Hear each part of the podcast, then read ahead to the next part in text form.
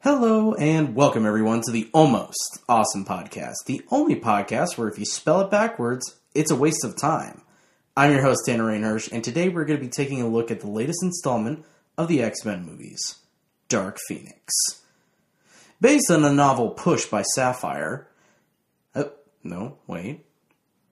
Ah, based on the X Men comic saga of the same name, the story revolves around Jean Grey, who's played by Game of Thrones Sophie Turner, as she is possessed by a cosmic force known as the Phoenix, and her fellow X Men have to struggle with whether or not to save their friend or to kill this terrifying new entity. Now, something you've got to know about me before we get too far into this is that I love X Men. They have always been mine and many other people's favorite superhero team. The diverse cast of characters and their own personal dramas going on at the same time as some of these crazy adventures that they have to deal with, not only being human prejudice, but killer robots, alien empires, and interdimensional TV producers. What I'm saying is that this series is weird, and that's why we love it. Now, these movies have had their own levels of quality for the most part, but the series has had some really solid successes with a few stinkers like the third X Men movie, Last Stand.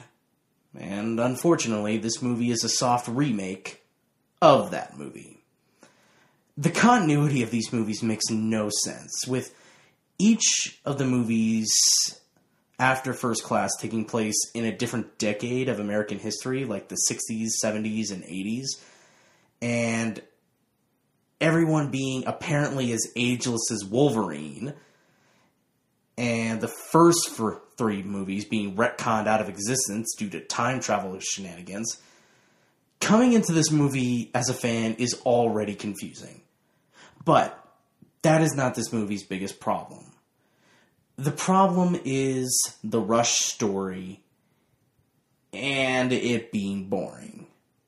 Now, by rushed, I mean that barely five minutes into the movie, after seeing Jean as a little girl cause a car crash that seemingly kills her parents, and Xavier taking her in and ensuring her she's not dangerous, we're thrown into the X Men being hastily sent on a mission to space to save the space shuttle Endeavour after it hits a solar flare during its famous first mission. It wasn't hit by a solar flare during its first mission, but there you go. Now, we don't really have time to see how our main cast is doing, the beginning of their arcs, except for a shoehorn dialogue exchange between Mystique and Jean to establish sorry, establish that they're friends and trust each other, even though they never said a word to each other in the last movie. Then the mission itself is confusing because apparently the X Men don't need spacesuits when they're in space, but they do, and when they need to, and Storm can make weather in space, and I guess uh, Quicksilver can move really fast when there's no gravity. It, there are just these little details that the movie doesn't explain how is possible, and I know in a superhero movie you're supposed to suspend your disbelief, but it just feels lazy. Now, there's this weird pattern in the movie where something cool will happen and then something dumb. Like Cyclops using a mounted gun on the X Wing that lets him focus his optic blast beam outside the jet. That's awesome. Quicksilver making a hastily made spacesuit out of duct tape to protect Nightcrawler as he teleports them both inside to save the astronauts, but Quicksilver doesn't need it himself?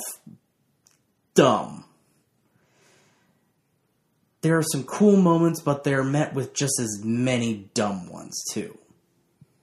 Now, some of the really good moments I actually quite like. Um, like James McAvoy's performance as Xavier and Sophie Turner's as Jean Grey are quite well done with what they're given but it's juxtaposed with a bunch of bland performances with little to no character development.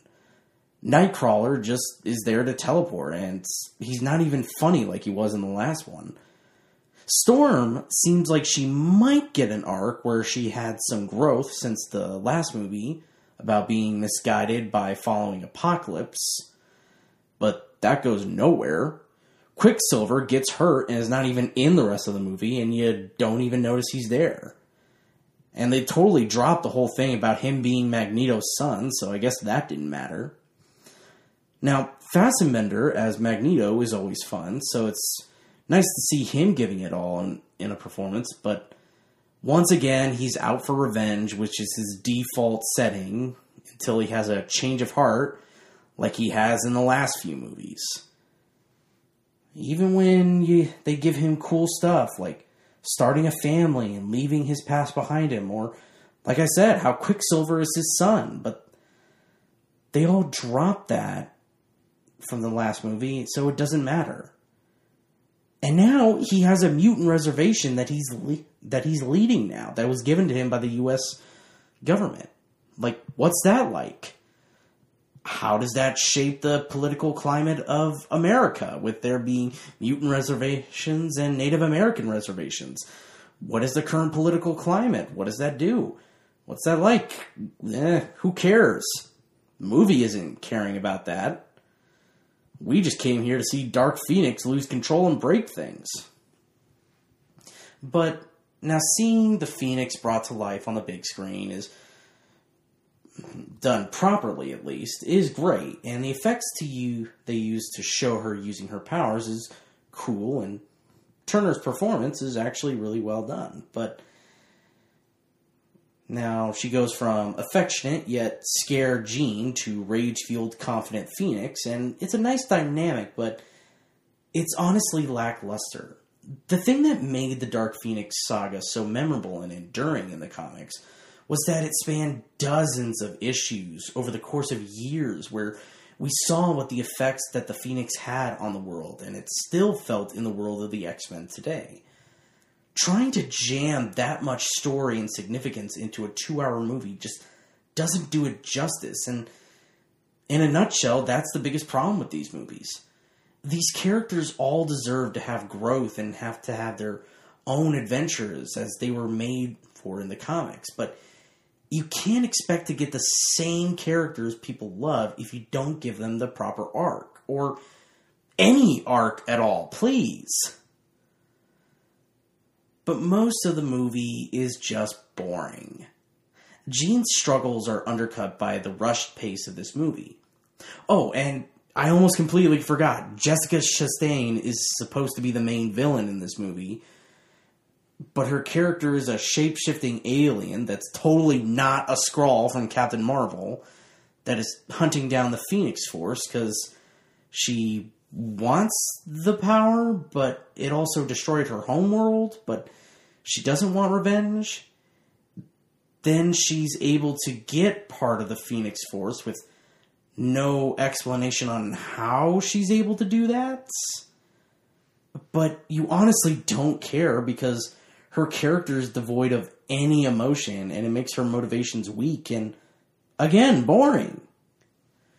There's this thinly veiled theme in the movie that it tries to spell out that Jean's emotions make her weak in the final confrontation with Jessica Chastain's character, but no, it makes her strong at the end, and she saves the day by becoming the Phoenix Force, like in the comics. But I guess, but it's just so anticlimactic because of this weird theme that doesn't fit into the movie at all the whole rest of the film seems to just suggest that blocking trauma instead of confronting it, like what Charles does to Jean, can lead to devastating consequences.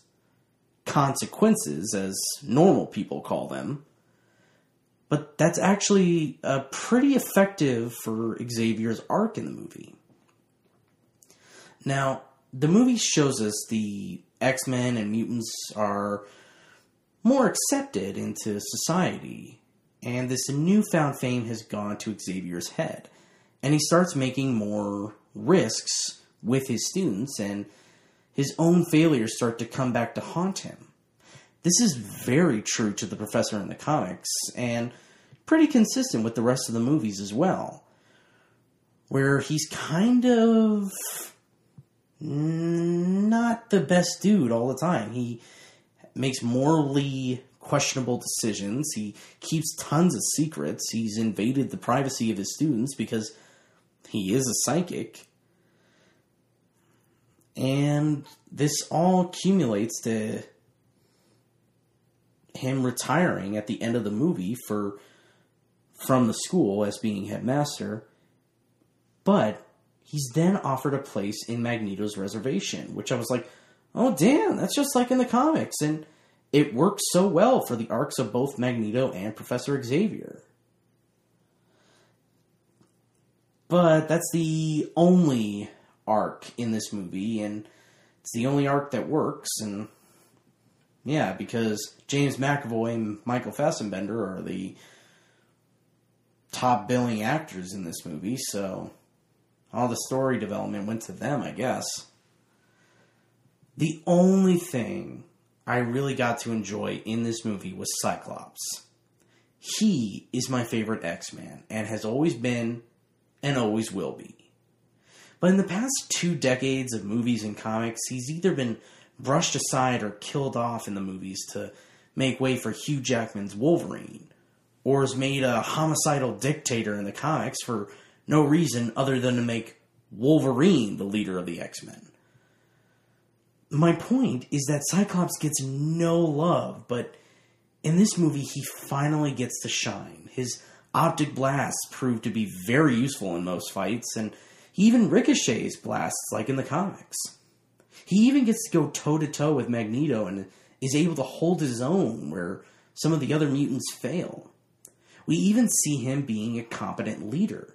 His relationship with Jean is actually quite sweet and is not part of a stupid love triangle with Wolverine, where Scott's the nice guy in the way of the bad boy getting the girl. He's fully capable and a confident character and is much better than when Bryan Singer was in charge of this character. Now, I could go on and on about all the things that made this movie bad and how it doesn't work, but at the end of the day, it's just boring and anticlimactic. And the only thing that saved the movie for me was Cyclops, but that's just what made it worth the ticket price for me. That won't be for anyone else.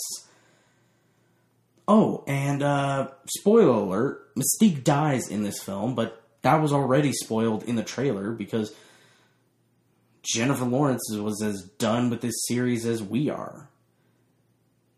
This movie will be the last of this franchise and will no doubt get rebooted with the Fox and Disney merger.